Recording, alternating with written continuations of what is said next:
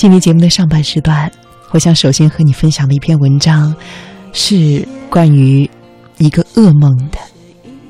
这篇文章是一位叫做绿林的作者写的，它的原题目是我们可能都经历过生命中最黑暗的一个小时。这一个小时是什么呢？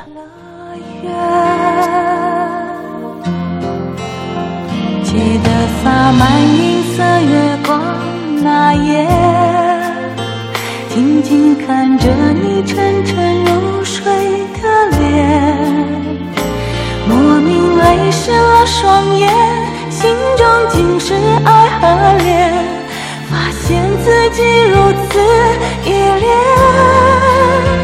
那一段曲曲折折的相恋，就算哦其实会说倔强自言，下一秒我就后悔，想转身回你身边，只是你从来没发现。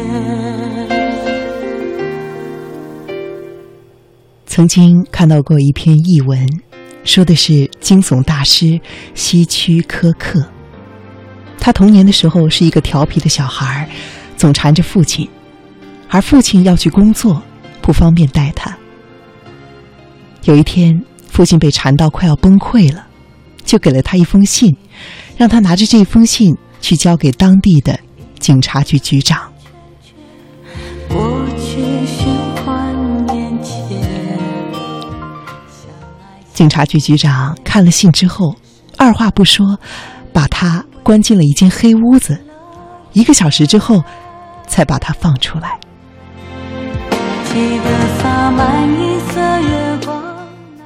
这一个小时成为了希区柯克无法磨灭的记忆，甚至影响到他的性格和人生。后来他成为了悬念片大师，与此不无关系。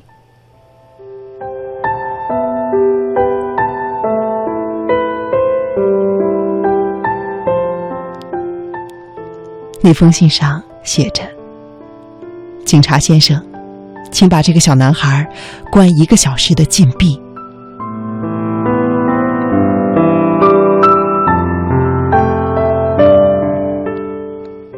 父亲此举也许只是当作对那些难缠小孩的恶作剧，是一种带惩罚性质的恶作剧，就是要吓一吓他，让他乖一些。可是后果会怎样，谁也无法控制。孩子毫发无损地回来，可是回来的不再是之前的那个孩子，因为他经历了生命中最黑暗的一个小时。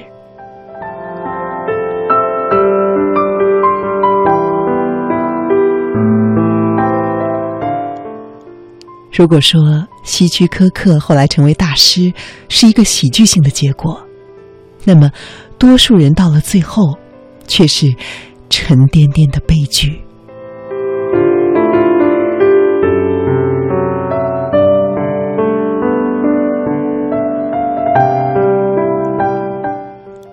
我一直记得，在若干年前的一天，我给我所在的杂志社开通了一部热线电话值班。一位女性读者打来电话，讲到她对死亡的强烈恐惧。我有些不解，她才二十多岁，身体健康，风华正茂，为什么总是担心某一天意外离世呢？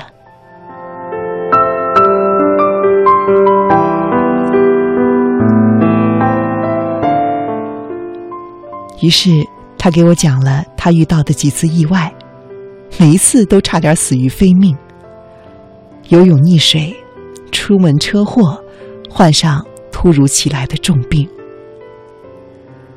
后面的几件事情都带着偶发性，而实际上在他记忆中的最早的一次和死亡直面，才是他恐惧的真正原因。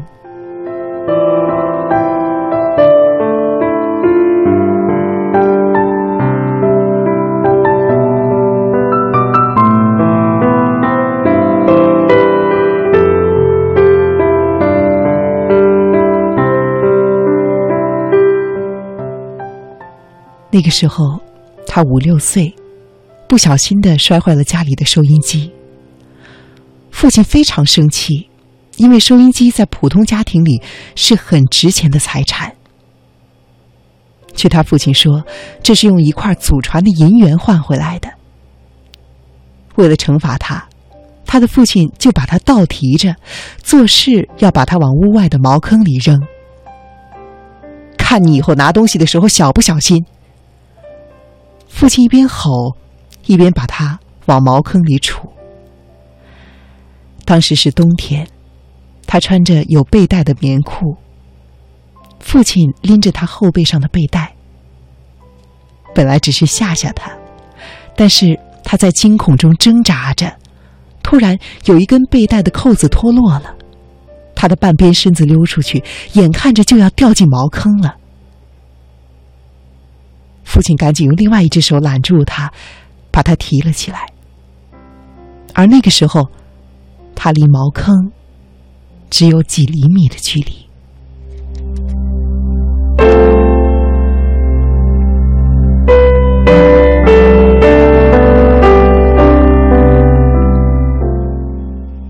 他说，他一辈子都记得当时的情景，想忘都忘不了。如果当时真的掉下去了，会怎么样呢？总是会这样想，就像现在总在想，如果真的淹死了，真的被车撞死了，真的病死了，我会怎么样？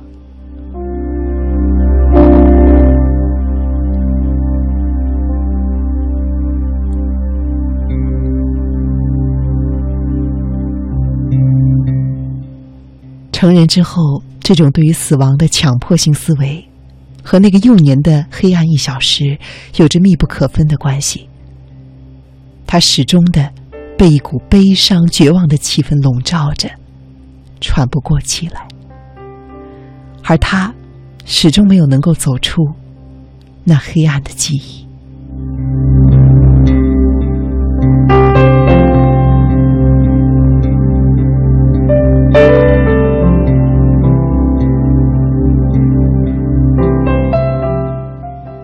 听了他们的故事，我想起小时候的一段记忆，也和父母有关，而且也和恐惧有关。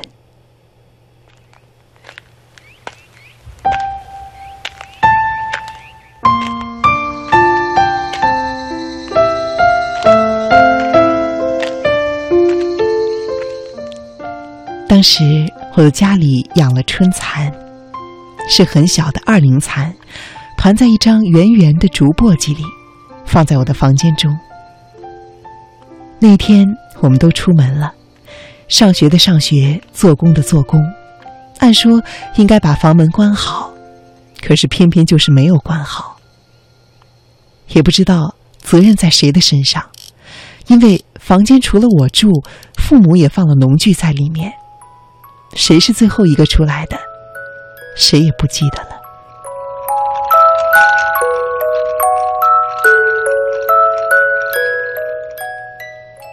然后我们家的鸡就溜了进去，把一簸箕的蚕吃掉了一大半。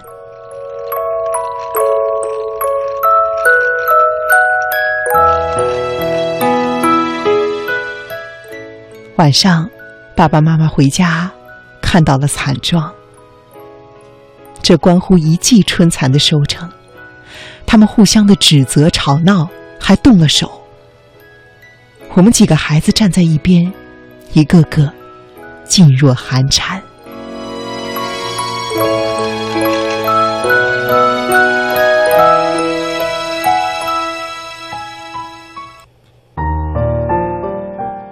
妈妈哭着说，要不是这几个孩子看着，我今天就死了算了。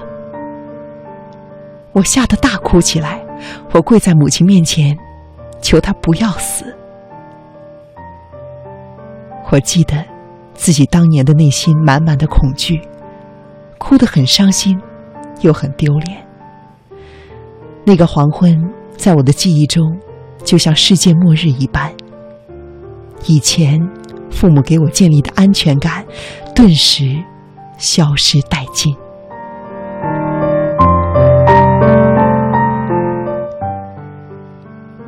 成年之后的我，对别人吵架特别敏感，我尤其同情父母吵架的时候，那个站在一边发呆的孩子，因为从他们的身上，我看到了当年的自己。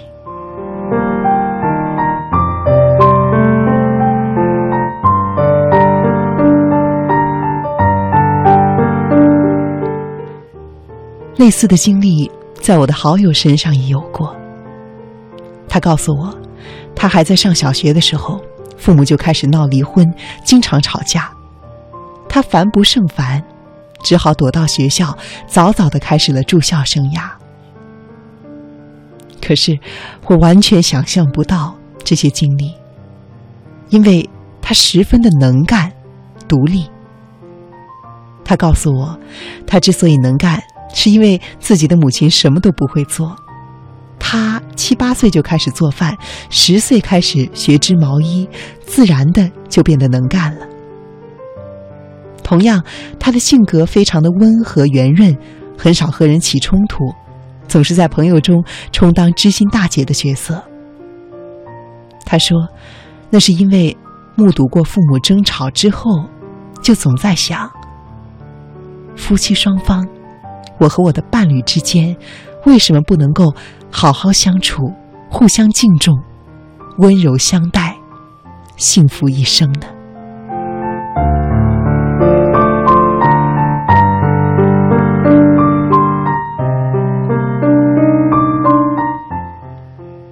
他的身上没有那黑暗的一小时吗？不是的，没有人的童年是完美的，我们都经历过长长短短的黑暗时刻。但是现在的我们为什么会不一样呢？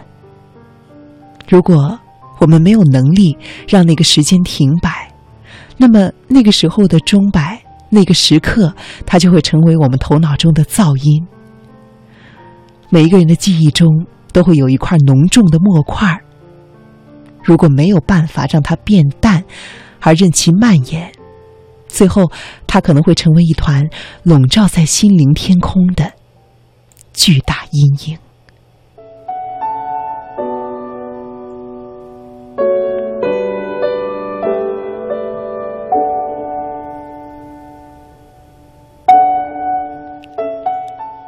有的时候，长大了的我们变得更坚强了，或者说我们变得更会掩饰自己的脆弱了。我们不再轻易地提起自己受过的创伤，可是梦有的时候是无法掩盖的。你会有这样的感受吗？